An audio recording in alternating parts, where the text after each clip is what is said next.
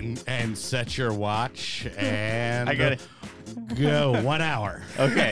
No, I got a notification about this podcast starting Oh, that. I'm attached to. Sweet. I'm glad. I'm here. Yeah. That Hey, it I'm- told me that I was here. It's I am very glad you could make it. I thought he was tracking his calories. Uh, It could be. Dude. It's Something- early. It's Something early for that. Getting into steps early, early in the day. Starting Hey, off great. Hey, anyway, it's it's. I think we're gonna have a trouble filling the hour. By the way, because everybody's so shy here. Uh, everybody out there, welcome to this Pink Cloud season two, episode forty-three. Yay! Yay. I am DJ Kelly Reverb, or as I like to say, I'm Kelly Reverb, and I identify as a DJ. so, and uh, with me today in studio, I've been wanting to have you on forever. Yes. Uh, but just scheduling As wouldn't it allow is. it, dude. As but it is. Uh, now, uh, now it's come together, and it's it's a beautiful thing. It's it's a good thing. It's a All right. happy Well, thing. sitting across from me is one Michael Tracy, and he identifies as a volunteer for the Phoenix. And also, you have you have your own podcast. I do have my own podcast. It's called Stay Sober Stupid, where we Stay kinda- sober, stupid. Stay Sober Stupid. It's called Stay Sober Stupid. You can find it on Spotify. Um, we, meaning not just me, but me and my Right. friend Mike and Daniel, we all kind of do a Kind deep of- dive. Skate Straight crew. It's kind of the Skate Straight crew. We all. I, I met them through different parts. We are all part of the Skate Straight family. Yes, Um, I we- include. I included. Yeah, you are Yeah. included. Yeah, when I see you, Well, hey man, when you show up. I, I actually, I, I actually, I actually work a full time job in recovery. So thank you very much, That- and that is why brag. I cannot show up to all the meetings. Shots a fired early. There you go. That's I our know early. Exactly, mm-hmm. exactly. And then sitting to his, I had to do the Right? math right. Yeah, to his right, my left, that is Matt Sinclair, and he is the program manager for Fort Worth, Tarrant County, all that good stuff.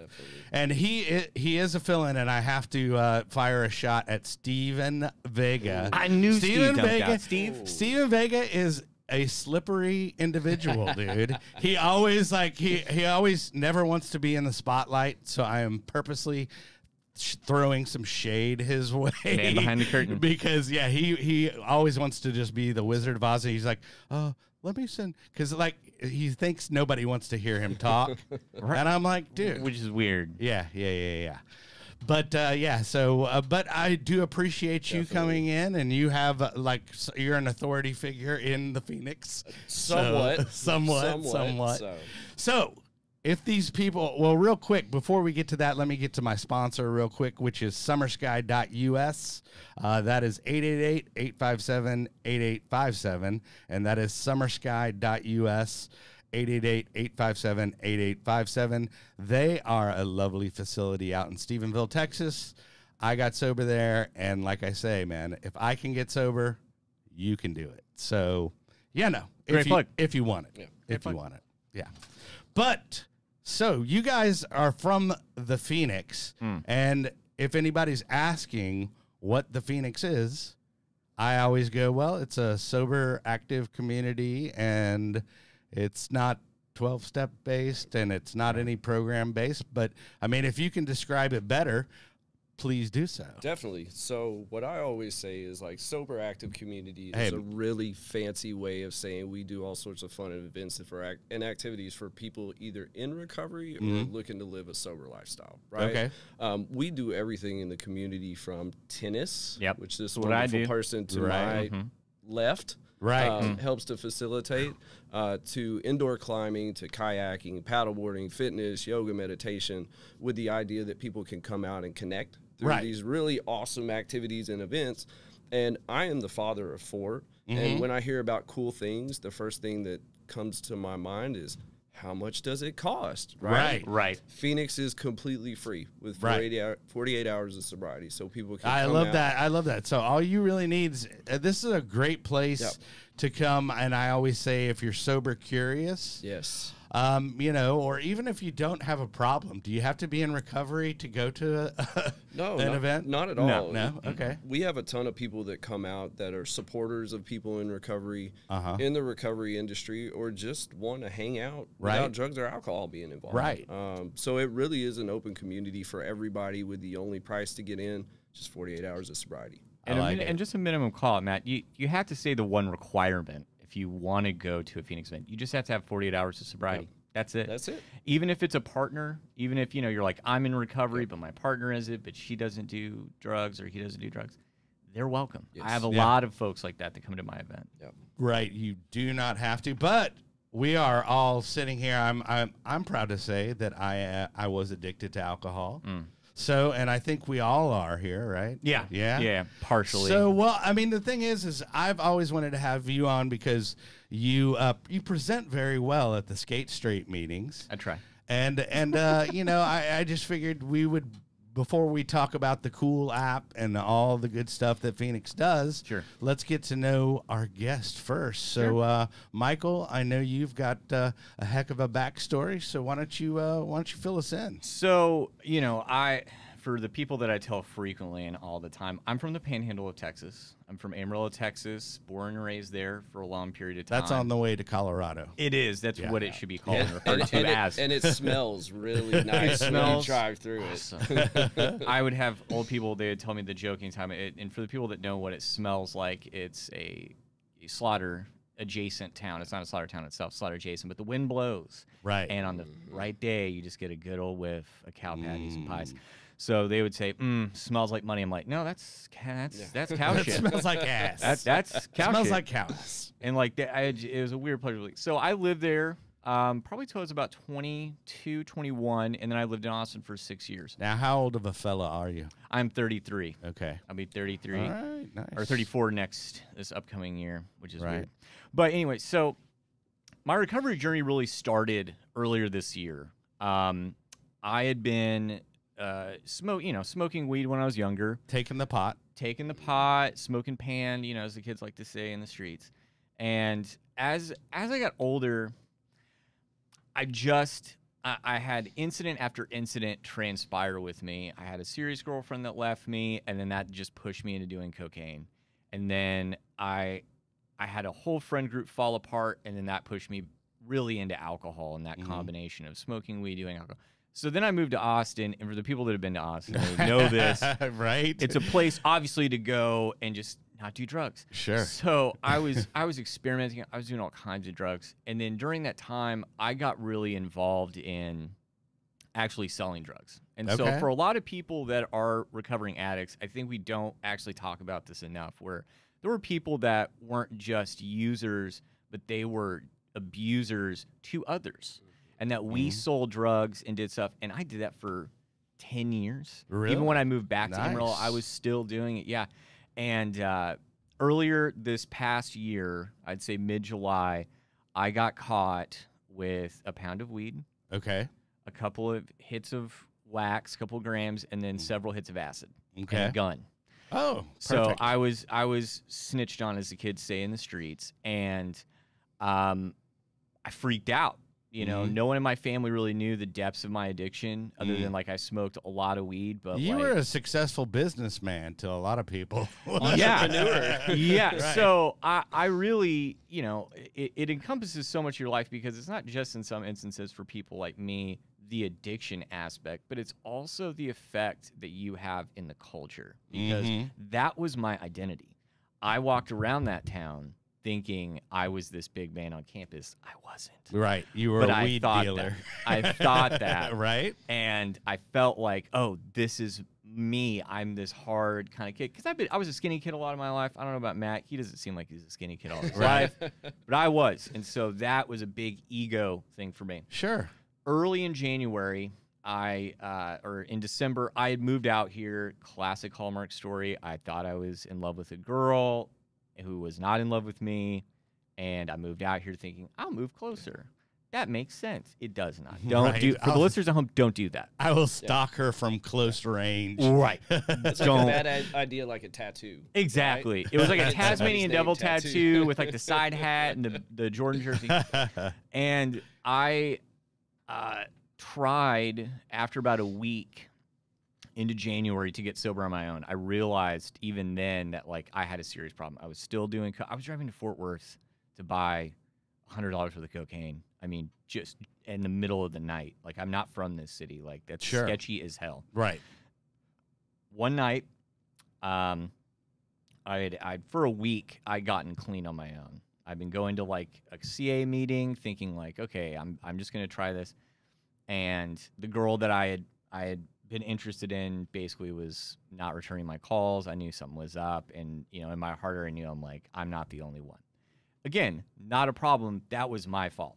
Right. So I go to the liquor store. hmm I buy a whole handle of Fireball. Okay. I had about an eighth of weed and then a couple grams of cocaine. I Mhm. blew all of my money because Yeah. my intention was like, I just don't want to feel anymore. Like Right. all of us. in Yeah, yeah, yeah, yeah. So I end up um, doing a whole bunch of the cocaine. I'm not even sure how much. Drinking half, half of that handle Mhm. Fireball, Yeah. and I was 150 pounds at that time, so I was tiny.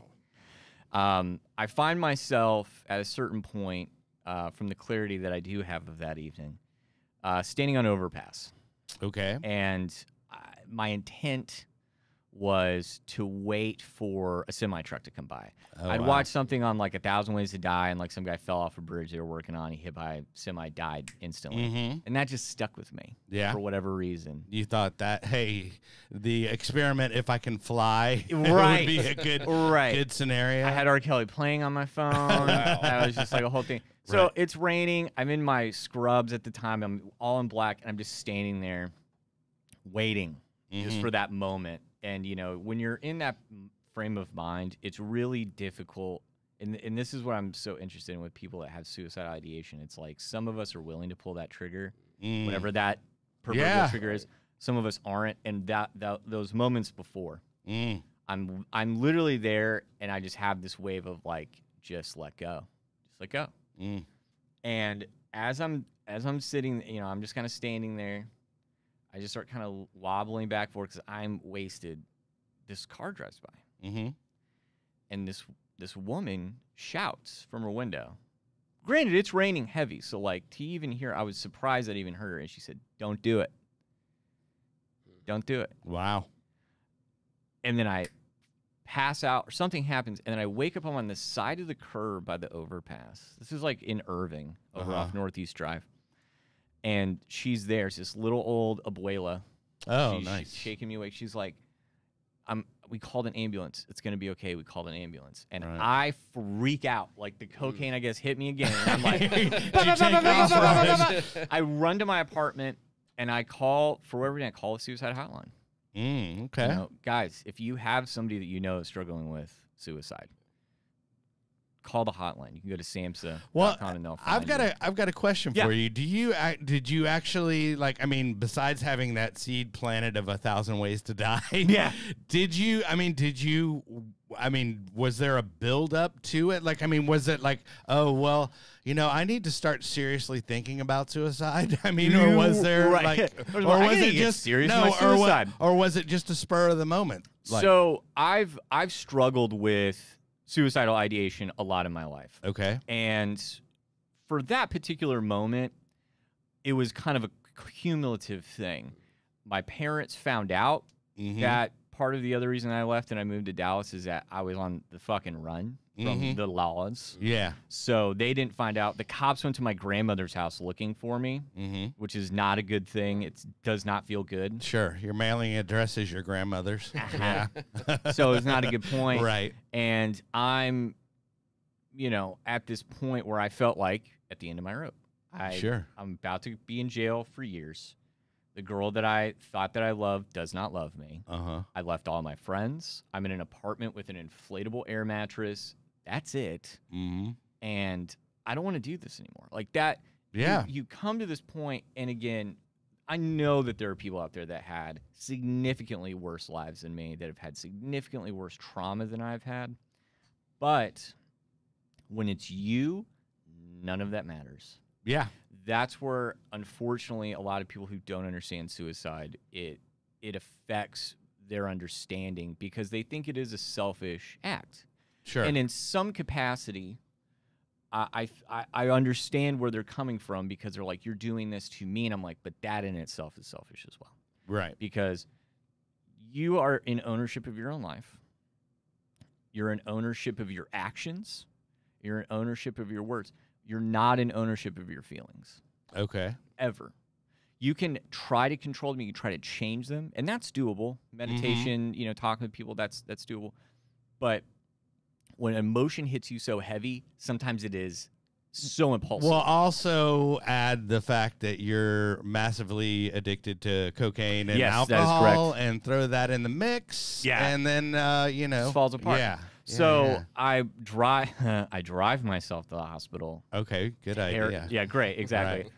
So I drive and I walk in and I'm in like wet scrubs and I'm just powder on my nose and just like caked on from the rain because it's just been sitting on my face. And I walk up to the front and I'm like, hey, I called the suicide hotline and I tried to.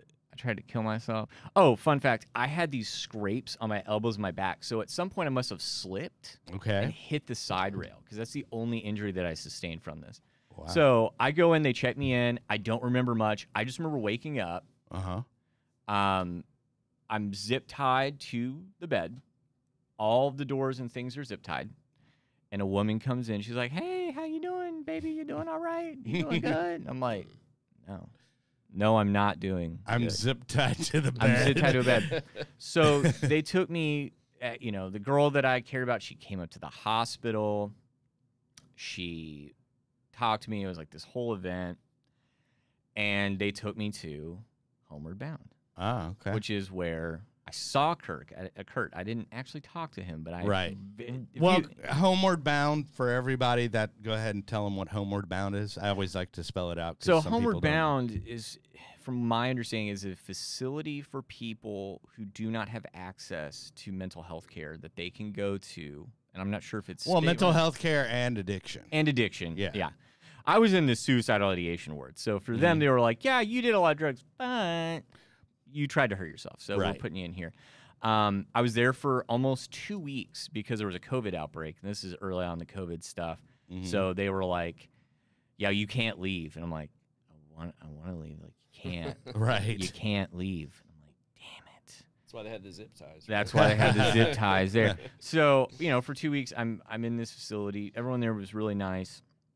My mom picks me up. She takes me to rehab. I was there for about two months. okay. Um, once I got out, this is the weird. This is where I get connected to the Phoenix. So we'll tie okay. this in sure, sure, sure. So they would come out and do outreach at, at Discovery Point Recovery. Shout out Discovery Point Recovery.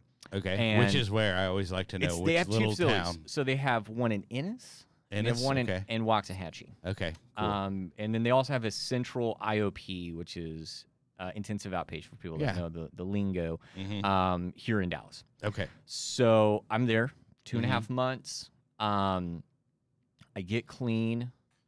Uh, I get out and do a sober living facility. And this is where I think it starts for a lot of people. So if you're new in, in recovery, this is where it started for me doing the Phoenix. I like going to meetings. Mm-hmm. I like talking with maybe a sponsor or a mentor. Those are Mhm. necessary. Sure. What I feel like we miss a lot is the mental physical health aspect, where it's literally a reflexology kind of situation, where it's, yeah, meditation is a very big component for people that do mental health training, if you want to do that, or CBT. Um, but physical health, for a Uh-huh. lot of us, especially in our addiction, immediately goes to the wayside. Oh yeah. There's some that like, you know, I worked out a lot pre-pandemic and I was still smoking weed and doing drugs, but like I had nothing physical in my life going on. Right. You're not shooting heroin and doing a marathon. No, you're not. Right. If you did, that would be impressive. that or you'd be a be- That lot would be of amazing. a lot of people sleeping on the guardrails, just waking Right. up and then falling asleep and then waking up. That and that marathon would ta- Right. would take like three It's- months. yeah, it's- it's day nipples would be the 28. less of your worries. Yeah. So I I remembered the Phoenix. There was a poster Uh-huh. in my IOP class, and it's like, hey, let's sign up for a class. So first time I met Aaron, Aaron Wacky Whack, shout Mhm. out Ewack. EWAC. I we went on a hike, and it was a bunch of DPR friends and people that we knew, and that it was really fun. And she had told me she's like, "Hey, have you ever done climbing before?" And I'm like, "Yeah, but long, long time ago. I did in Austin, just kind of dinking around with friends." Sure. So I go to this climbing gym. It's a beautiful climbing gym, Summit Climbing Gym up in the Plano area. And it, that moment in my recovery, it changed a lot for me because I know and I remember still being early in my recovery, having all this energy to do the classes, talk to people, do the recovery stuff. I had just started working on the podcast idea. Um, but I needed the social aspect of it. Mm-hmm. And there are some sports more social than others. Right. Part of why I think tennis is so popular. Yeah. It's because people can kind of stand around and wait to hit the ball. Right. But going to that climbing gym after I got done, obviously every muscle in my body hurt Mm-hmm. because if you've never been climbing before, you work muscles you never thought you had. But that was the breach, that breaching point for me where I was like, this is a great organization. This is an amazing organization. I didn't pay most climbing gyms. If you go, you're going to pay 20 bucks a Mhm. session. Memberships start at anywhere from 80 to 120 bucks. Right. So to be able to go weekly to Yeah. this climbing gym Yeah, it gave you some, gave you something to look Yeah. forward to. Yeah. every week, I knew what I was doing on a Saturday afternoon. right. And it was like a nice little treat for me. And the other thing that when I started getting involved, becoming a volunteer, I had started subbing at other events. mm-hmm. I started meeting more people, and that is so important early in recovery. Well, and I, I always preach this, if you will, or sing the praises of this is community in recovery. I Yeah. mean, you know, and I think I think that's a huge reason why uh, the twelve steps are so successful because it's a community of people of like-minded people that are getting together and and, and navigating sobriety together. So I mean, Yeah. I think you know, but this is an alternate to that, Mhm. and it's not because I, I mean the whole meeting thing freaks a lot of people out. It's and, very and intimidating. and they're very they're very like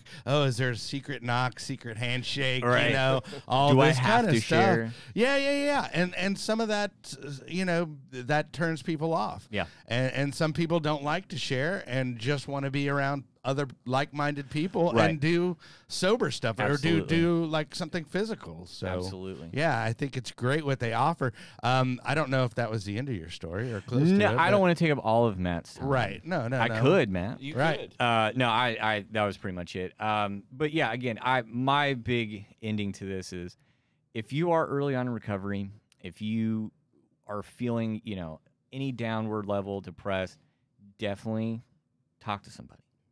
I don't Mhm. care who that is. Find somebody to talk to. If you don't know how to find somebody, ask somebody. And I know that's a hard thing because you there's shame, there's guilt, there's a lot of stuff that goes into it. But going to these events, you can walk in, you don't have to say I'm an alcoholic, I'm a Mhm. drug addict. You can just say I'm in recovery. That's or it. you can just say your name You can just say your name. Yeah, Yeah. th- there is no. The biggest thing about Phoenix that I've loved is that there was not a particular brand of uh, step program, as they were Mhm. called.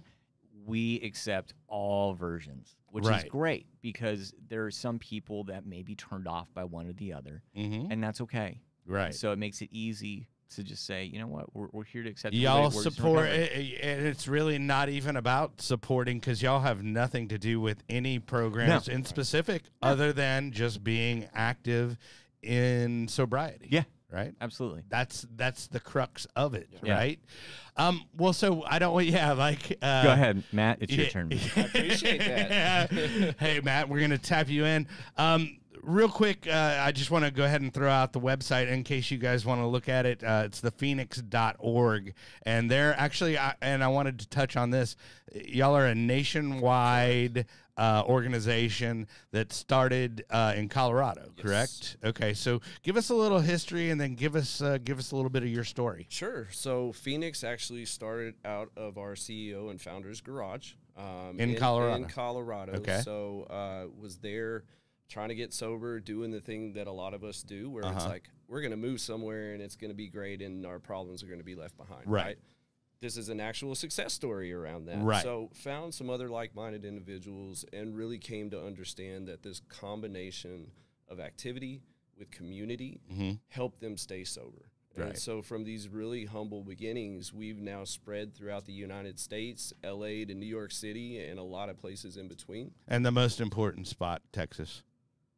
Agreed. right? Yes, yes. Agreed. And actually, you know, a great point on that. We've actually just opened up chapters in Houston and Austin as well. That's Yeah. great. Um, so we're growing even within the state. Well, I know you're out there working that West Texas uh, side of things, or that West Fort Worth Yes. side of things, or that west of Dallas, west of where I live, west west of my existence. but yeah, no. So you're you're out there because actually you were trying to get in touch with uh, Summer Sky out there to Correct. to uh, bring the program out there, Yes. and and I like how y'all actually it's almost like an H and I. But it's like your own version of an H Yeah. and I, which it, that H and I stands for hospitals and institutions, uh, just in case they don't know. Um, but uh, I love it that y'all like uh, y'all are bringing it to the uh, front lines and stuff. So that's great. But yeah, let's let's hear a little bit of your backstory and how you got involved with, uh, and then just be sure and talk right in I here. will talk right, Right into into the the mic. mic. right in, I, just I like am a real rocker. I Yeah. am a rocker. I Yeah. grew up with a grandpa with a rocking chair, and Okay. so did a lot of rocking Right. back in the day. Um, so I am born and raised Uh-huh. in the sketchy place Michael alluded to earlier, where he came to purchase his drugs. Right. Okay. Um, grew up and really kind of started on the uh, substance use path really early. right? Okay. Without divulging my age, um, I'm in my lowerish 40s. Okay. Um, but started at 13 and had a couple of decades under my belt before I stopped. mm-hmm. Um, and with that, like it, it- it's different for everybody, but I think for me, um, from the first time at 13 that I used, I knew I had a problem. Mm-hmm. You know, it was one of those things. You're at your buddy's house, and their parents leave, and so you're using whatever you can find in there to to get intoxicated, right? Mm-hmm. And it was one of those things to where everybody was already asleep, and I'm searching for additional things, like Right. Where where they stashed the mouthwash at, right? oh yeah. You know, I mean, Was it that level? It, it was at that you're- level at- in the beginning, Uh-huh. and so there was never a point in my life or in my substance use history Mhm.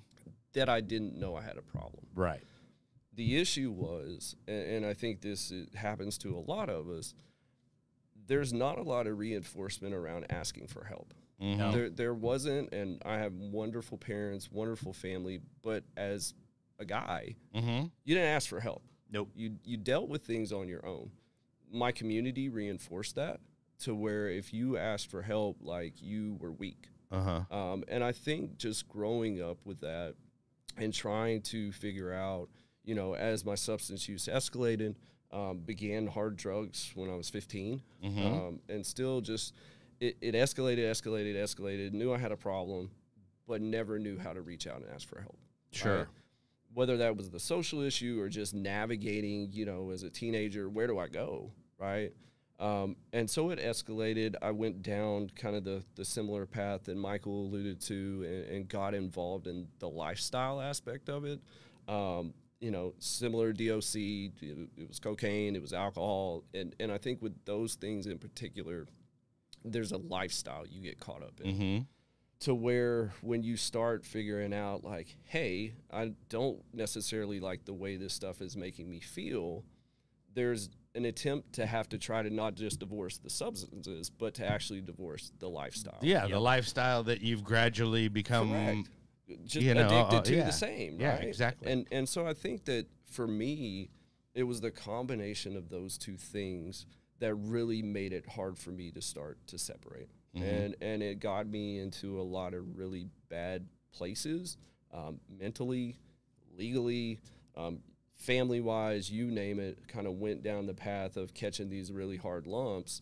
Uh, and you know it's it's one of those kind of things where it's like man you have something really really bad happen right? It's like i'm never going to do this again. Mm, and within a month you're like back to the same old thing Right. right, Um, never was able to seek treatment Um, never tried to find any programs unless they were mandated by some court. Oh, yeah, or court ordered. Department, right? Can you sign- can you sign this I'm, for me? I'm gonna come walk in like an hour into it, and you sign Right. this for me, or Right. I'm gonna forge it. Oh, yeah, you know, of course. Like, hey, can you sign this for me You're so right. it doesn't look like my handwriting, right? Right. Yeah. Um, Oh, God. so fast forward through kind of those those bad years, right?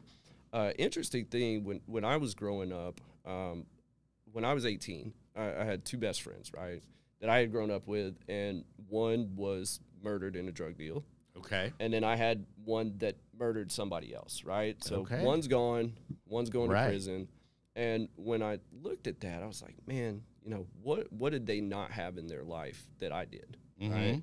And you know, I had a really strong father figure, and they didn't. Um, and that led me to really want to work with young people. Okay. And so in my mid 20s, I, I kind of found that as a career path and worked in nonprofits. I worked with, you know, youth who were involved in gangs or youth who had been removed from homes because Mhm. of abuse and all these things. And it was kind of my, my deal, right? Mm-hmm. Um, all the time trying to start hiding this substance use issue that I have. Uh, So going in and saying, "Hey, so don't do this," yeah, and then I get off work and I go do this, sure. right? Yeah. Um, so that really helped to create this double life image, Okay. um, to where I had to protect this secret with everything that I had, oh yeah. right? But that gets kind of difficult, you Mm. know, when you're calling in every Monday because you've been on a weekend long binge and you Mhm. can't get up and do anything. Um, that gets difficult. And so, you know, fast forward in my late 20s, get married to a wonderful woman. Mm-hmm. Um, I am a prodigious procreator. Um, Okay. So had lots of children, uh, Sure. like in succession. So I have four kids. Okay. Um, and so that I thought you were gonna say that. I had to think about what kids. prodigious I thought, meant. I maybe thought we were rel- gonna, for a second. relatively prodigious. I, I to- was gonna, other I was people, gonna right? say, is it like Michael Michael Irvin's family, like eighteen No, siblings? no, and- n- Right, Not- not- 19 and counting. not that. Right, Not yeah. that. Yeah. I, I think my wife would have left long before Right. that if I had mm-hmm. continued down that her, road. So. her, ut- her uterus would have I- tapped Well, out. and I figure once you have to purchase a minivan, that you should Oh, stop, yeah. right? You fill up Smart the move. minivan. I got- I got over, that, yeah, You know, and sure. so that was a big moment in my life. or even a Dodge yeah, Astro, I'm telling dude. you. Like, yeah, Any anything that doesn't look cool Yeah. because it is more functional Yeah. is when you got to stop, Right. right? um, so get married, start having kids, um, and so that lifestyle piece starts to change, Mm. right? Like I can't go and disappear for three or four days, and, Yeah. and go on these things. So at that point, my use started to shift much more towards alcohol okay, because it was more socially acceptable. Of right? course. Like I could go out and, you know, get drunk and, and nobody really cared, right? Sure. Like everybody does it, right? Right. That was the whole no, no, nobody had. cared if- that you were tailgating Right. five hours before.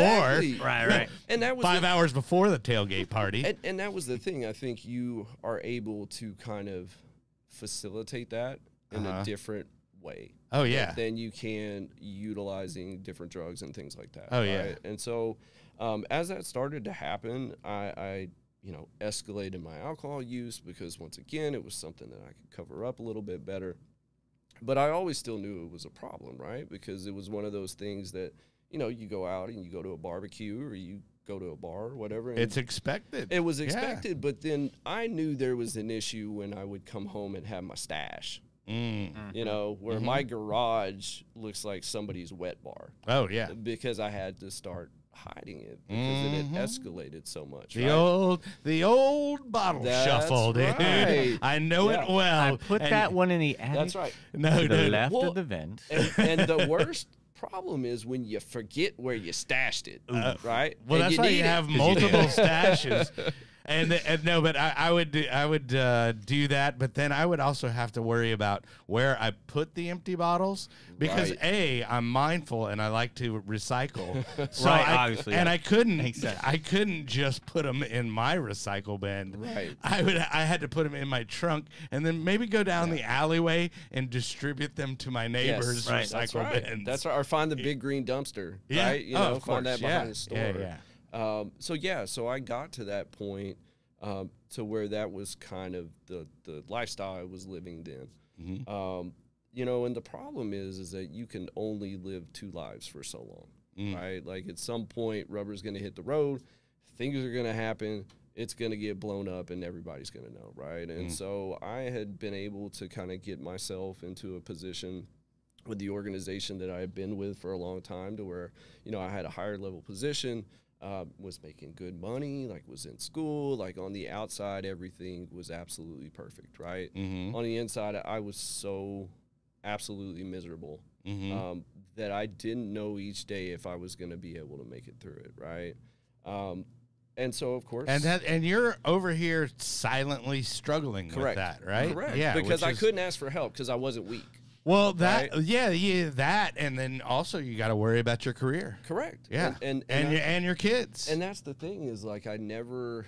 Once again, I always knew, Mm. right? At that point, the people around me that loved me and cared about me, and and they knew, you know. yeah, Um, they always know. They always Yeah, know, yep. right? I mean, I Mhm. mean, you know, when you have to go pick somebody up passed out behind a bar at two thirty in the morning with a van full of kids, right? That Uh. can They be start an catching on. indicator, Yeah. right? They Like start it catching kinda on. starts Catching up, yeah. starts flipping those switches, right? Right. Um, and so, you know, this kind of lasted for a while. And once again, it was kind of that repetitive thing. Something really bad would happen. I'm never going to touch it again. You know, please don't leave. Please don't take my kids. Please don't do all these things, right? Mm-hmm. And, you know, a period of time would go by. I had learned how to calculate how long it would take before I could get the green light to start again. Ah, Right? Okay, so you had the, like your sobriety Correct, period yeah. where if I could just white knuckle Yeah. it through Through a month. you know, it through a month, about a month to six weeks. then I'm okay. Then I can come back and I can socially Circle back. Well, I can circle back. socially drink. Yeah, And I Of think the course. thing is that when you are, you know, so caught up in your substance use, right? Mhm. You get to be a really good manipulator. Oh yeah. Mhm. You know, and I knew because, you know, and my wife and I love her so much, but she didn't have experience with this. Mm. Yeah. I knew how to manipulate it, right? Because Right. she just wanted me to be normal. Why Mm. can't you just do this normally, Mhm. right? Mhm. and you know i would always try to bring it back and once we you know we had this whole cycle thing going on um, and the cycle ended i ended up getting myself in a fairly significant legal jam Okay. um, with that legal jam came voiding the career uh, Okay. you know having to step away from that uh, coming home to a house that had nobody in it Mm. um, you know, it was one of those things that it was at the point that it was probably better for my wife and kids to be gone, Mm. and and I and I agreed with that, right? right. And I think one of the things that you know has been such a blessing to me is that it didn't go all the way through. I- Sure. I had one more opportunity. And, you know, I think when you get yourself in a legal jam, you have other people sort of reinforcing that you shouldn't be using, right? Yeah. Like Mm. if I'm having to go and pee in a cup regularly, like, kind of got to stay away from Right, things, you yeah. know? Yeah. Um, if someone wants to examine right. your urine Yes. weekly, Yeah. then there might be you might want to get honest with yourself right. and admit that your life might Yeah. be a little It's- it's- unmanageable. that's right. Right. You know, if if you're having to go and have somebody watch you yeah. pee in a cup, Mm-hmm. like it's time to kind of reevaluate things. Mm-hmm. But I didn't want to, right? So I was stuck in this really shitty place to where, you know, I couldn't use, and that was my only coping mechanism for all this stuff that was going on. Um, but I couldn't move forward in terms of being able to be okay mentally. Yeah. And so I found myself quite frequently in, in a place Michael really talked about well.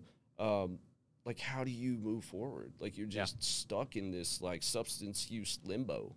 Um, and it, it was extremely hard because I was having to, you know, go through like these feelings of guilt, these feelings of like, okay, I just threw my career away. I don't have any income coming in. I have five people depending on me to put a roof over their head, to feed them, to do all these things. My kids don't understand why I don't have a job, and I'm going to drop them off at school because I don't have anything else to do because Mhm. I'm unemployed. um, and so, like, there's all these things going on, and my one coping mechanism is not there anymore Mm-hmm. right? And so I always tell people I felt like my ability to deal with things was stunted like a 13 year old because that's Mm-hmm. when I started. Right. Well, we always talk about a little arrested Right, development because exactly. yeah. So it's like, you know, now if you go outside and you punch a hole in the garage wall. You're like, what the hell? That's my wall. Like I have to fix that, Right, right? right, right, right. You know, now I got to learn how to be a drywall expert. um, you know, so I found myself in this place, and I and I think this is where the Phoenix came into my life and pulled me out of a place that was really dark. Um, you know, I found the Phoenix online, and you know, I, I tell people this all the time. I had signed up to go to a run walk at Okay. a nature preserve in Plano. Right. Um, I live in Southwest Fort Worth, and Mhm. the run walk was Oof. at 6 p.m. Mhm. on a Tuesday evening. Ooh, Right. yeah. So I Traffic. signed up for it. I'm like, I got to do something. Like, I, I just don't know anything else. So I jump in my car. You know, I drive an hour and 40 minutes to, to Oof. Plano. Um, and I get there and I'm like, I ain't doing it. Mhm. I don't know. I don't. I don't know these people. I don't want to go run around in nature. There's Sure. like wasps and shit out there that Right. might sting me. And I I don't don't, know anybody. and I don't yeah, know anybody. Yeah, yeah, and, yeah. and it was one of those things I think too that you know when you're really new in recovery, like that vulnerability and that and that even looking to trust you're the somebody you're the new kid. info, You're the new right? kid at yeah. school. Who do you talk And- to? and Yeah. Yeah. The Who thing reach was is like I had always hid this. uh-huh. So how am I going to go and like connect with people around recovery when this was my deep dark secret? Uh-huh. Right. Right. So you know, I'm sitting in the parking lot, and I gotten there um, a little early. Once again, I'm unemployed, so I can leave as early as I want. Sure. Right. Um, so I get there, I'm in the parking lot, and I'm like, I'm not going. And I pull my phone up, and I pull up Google Maps because I'm old and not cool enough to use Waze. So I pull Right. up Google Mhm. Maps, Wait, right? Waze is still. And I guess so. I pulled up. I, I I pulled, don't use I, Waze. pu- I pulled up MapQuest. Wait, Oh, I I had a Maps Go, and I just printed out the map and There highlighted my Yeah. route, right? There. MapQuest. Um, I have, I've actually done that in the past, so if Right. that lets you know the decade that I was born, All right. you know, Hey, you no- can no shame, out, no right? shame. no shame. Um, so I sit in this parking lot, and I'm like, I'm not going, and I pull up my phone and put my home address in there, and you know, it was going to take me. There was a wreck on 121, Mhm. and it was Mhm. going to take me two hours and 20 minutes to get home. it was all red, Right. all red. And I said, well, hell, like, why would I not go? Why would I just go sit in traffic? And so I Uh-huh. get out of my car and I and I walk up to this group of people who I didn't know, and within five minutes, I had felt a connection to a group that I had never been able to feel before. Right. Um, and it was so I think enlightening because I had always tried to approach like getting sober Mhm. alone Mm. like by myself. Like, Sure. I'm just going to be able to power my way through this. And on that day, I learned that I didn't have to do that. right. Yeah. Right. Right. And as things developed, um, there was an interest in building Phoenix out in Fort Worth mm-hmm. um, because of my kind of past with nonprofit work um, and just being from Fort Worth, knowing the community. Mm-hmm. Uh, you know, they asked me to, to come on, and it's been an incredible journey ever since. I, I can honestly say it has been so awesome to be able to bring this program Right. to where I grew up. Right. And, and to where I know there's such a great need. Well, and I love the thing about the Phoenix is that you know they gi- it gives you something else to focus on besides what you're trying That's to right. quit. You know, Right. Right. for sure, for Right. sure. So I, I wanted to talk about because I know you do a tennis course. I do indeed. Uh, where is that, and what day can they come see you in person? So the tennis group starts on. s- It's we haven't changed it in a long time, but it's going to be on Sundays at 7 Uh-huh. p.m. at LB Houston Tennis Center. It's kind of in Irving. Um, if you look up LB Houston Tennis Center, it'll show you where it is.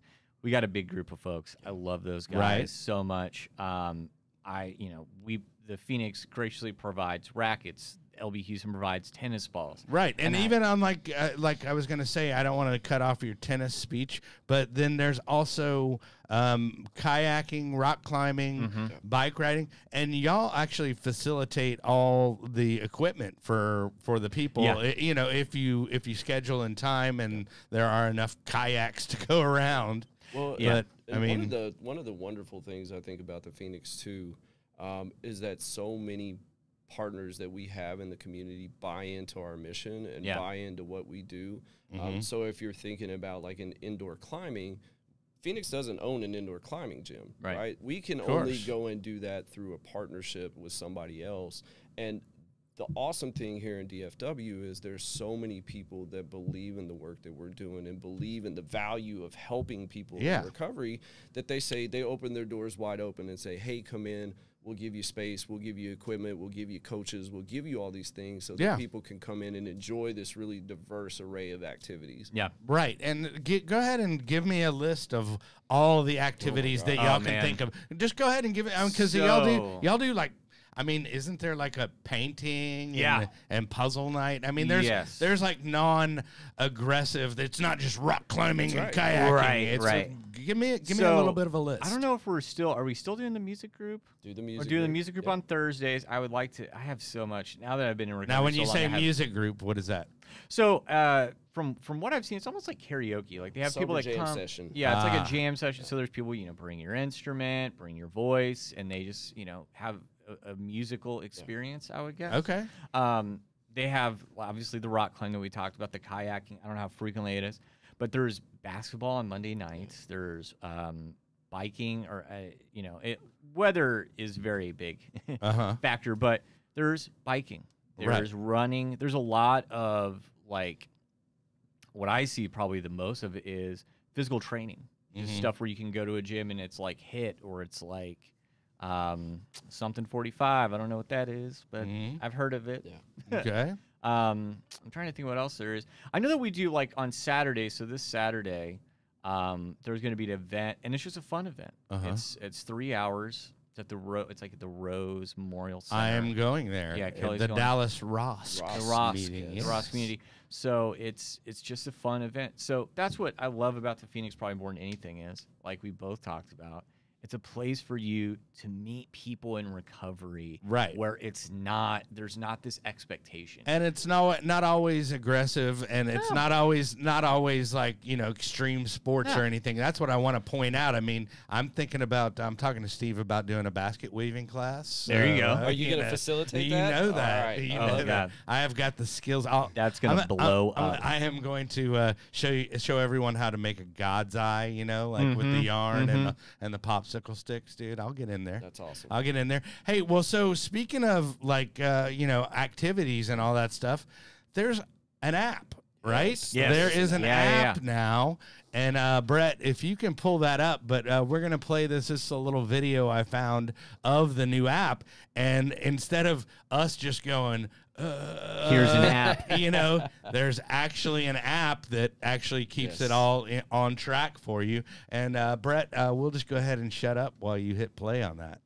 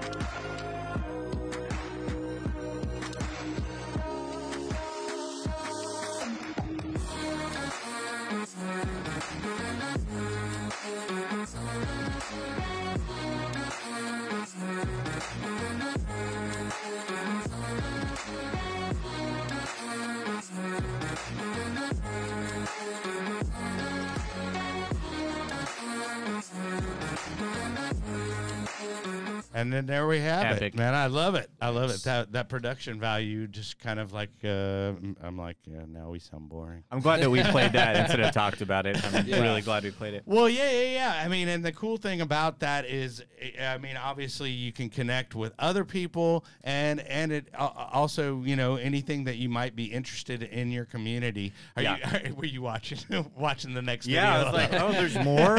Continue My- playing. My m- Mike was was like uh, getting in, sucked into the TikTok Yes. zone. Yeah, it happens. you guys have ADD, so it's a problem. It's a rabbit Uh, hole. But yeah, so the the thing that I love about the app, what I love about Phoenix is once you get to this point where you've gone to Phoenix events, if you had something you did in your previous life, in your past life, like with me with tennis, Mm-hmm. I never thought I would pick up tennis again. Sure. And then I talked to some of the people there, and they're like, "Hey, you should do a tennis group."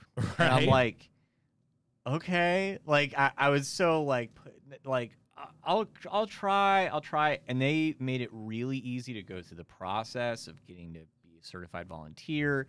Um, they give you all the tools. If I ever need anything, I can reach out. Yeah. Okay. So, anybody. so you brought up a good question. Who, uh, you know, if somebody wants to volunteer for the Phoenix, I mean, where do they do that? Just on the website or Yeah. the app, Yep. right? Okay. Yes. You can go And that directly the to website is again thephoenix.org. Mhm. Um, and there's a Facebook page, and I think there's a bunch of Facebook pages, Yep. but there's a national page. a national Yeah. page, local pages, and, Right. and I think the app is a great example of the Phoenix, and it's why it's hard to give you a list of activities Sure. because it's always evolving. Oh yeah, You know, yeah, it's Oh, yeah. and it's there's always new changing. events. Yeah, change and, and, serve different populations with different activities and like the app and all these cool things that allow us really to start to enhance that experience and make sure that we're casting a wide net, right? Like so Michael does tennis and it's in an area that we didn't have a tennis event before and it's mm-hmm. just blossomed and I think that's mm-hmm. the really cool thing about how the many folks you got showing up now? Man, I'm hitting. What's crazy? You were talking before the podcast. It's hitting the limit now. Like I think the max that we have for some events, mine in particular is 15, and I think I had 14. No, I had 15. Right. Exactly. You- for the last week, which is Are you gonna get out there? bad. Are you gonna get out there and start cutting people? And going, no, no, no, no, absolutely not. Right. Um, well, we always, I know that there's protocols that we do to, if an event's getting really popular, we expand it. Sure, we, of we course. add more, and we know, you know, I've been doing it for a long time. So in certain events, like with the climbing event, like they have like a 30 people limit, but they always have a couple of facilitators. So really, it's just about making sure that we have a place that it's a safe and supportive environment. right. Right. Because we, we're that's the great thing. You can be in recovery. I have a guy that that came in, um, to my event. He'd been sober for a, like eleven or twelve years. Never did a step program. Never did anything like that, and just found the Phoenix online and came out. So, and then I get people that are like, I literally just walked out of rehab just now, or I'm on court mandated papers right now, and I have to do. Fit. Everybody's welcome.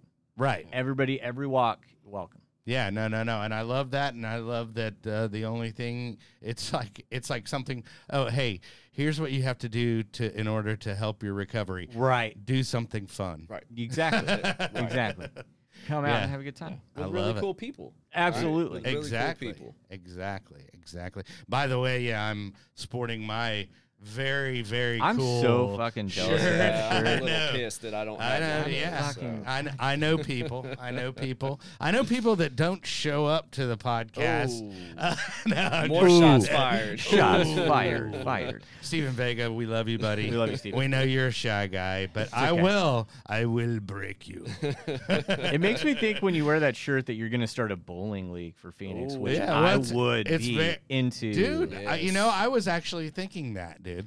it's that's what's so Well- great about the Phoenix. You can morph it into Matt, whatever. Matt, make Basket it happen, weaving and bowling. dude. right? I'm in. And then we all have to get shirts. Can't- okay, put your basket down. You got a bowl. It's oh it's yeah. your turn. we got to wrap this game up, man. Exactly, exactly. Well, any uh, I always like to give the guest an opportunity to give any shouts out uh, that you want to give uh, to people out there that you might Mm. care or your network behind you. Yeah. You Matt, know? you go first because I've been taking a lot of time. Oh, you're all, you're all good. I was riveted by your story. It was Thank awesome. Um, no, just a huge shout out to the Phoenix, Texas crew um, Mm-hmm. here in DFW, Houston, Austin. Um, you know, we're a family, and so it's a privilege every day to get to get up and do. I mean, I guess I could call it work, but it's not work, Mhm. right? It, it's something that is not just really important to me. Um, professionally, but it's really important Well, to you're me in my personal You're recovery you're serving right? the greater I'm good. getting to serve a community that Yeah. I'm a part of. Yeah. Um, and that's a really special thing. And, and I get to come have fun, Mhm. right? So I get to go Right. out and climb or play tennis or do all these really cool things. So um, I can honestly say that I would not still be sober hmm if I hadn't found the Phoenix. Right. Um, and, tha- and that's a testament to the people And this that is are the part where you also shout out to your wife. That's right. And my wife, who I Yeah, love very right, much, and, right. and my four kids that pushed me into that extra tax credit Sure. this year. love y'all. And, uh, you know, we'll see you when I get home. All right. Man. Um, so obviously, like we talked about when I mumbled earlier in the podcast, I have a podcast called Stay Sober Stupid. Um, I've got a pretty big catalog. I think I'm at like 30 different videos right now. A lot of them are interviews that are extremely powerful. These Mhm. are people that have been in recovery for a year, and some that have been in recovery for a couple of weeks. There's always some truth in all of it. Right. Um, right now, we're doing the Dharma Recovery series. Okay. So uh, definitely check it out. You can go to the dharma.com or Dharma Recovery. I'll find, I'll put the website. up. Dharma something something recovery. Wait- hey, way Um, to way to prep, dude. Way to prep. Absolutely. your hand, right? It's Dharma something something. If you go to the Skate Straight website, uh, and I skatestraightrecovery.org, they have I was gonna say that Yeah. skate straight is skatestraight.org, right? correct or Skate Straight Recovery. State skate dot straight org. recovery dot I knew org. that one. Okay, good. But I was going to say because you also do uh, the Gentleman Society, or you are the leader of Yes. that on So Friday. Is we it Fridays? changed it. We changed Okay. it to Tuesdays because everybody's busy on a Friday. Right. Even in, in sobriety, you're like, Friday. No one's doing anything on a Friday. Right. Everyone's doing things on Friday. Right. Um, we moved it to Tuesday nights at Alliance Skate Park in Grand Prairie at 7 p.m. It's a men's only meeting. Um, I kind of do this cool hybrid because I, it's my group, I guess.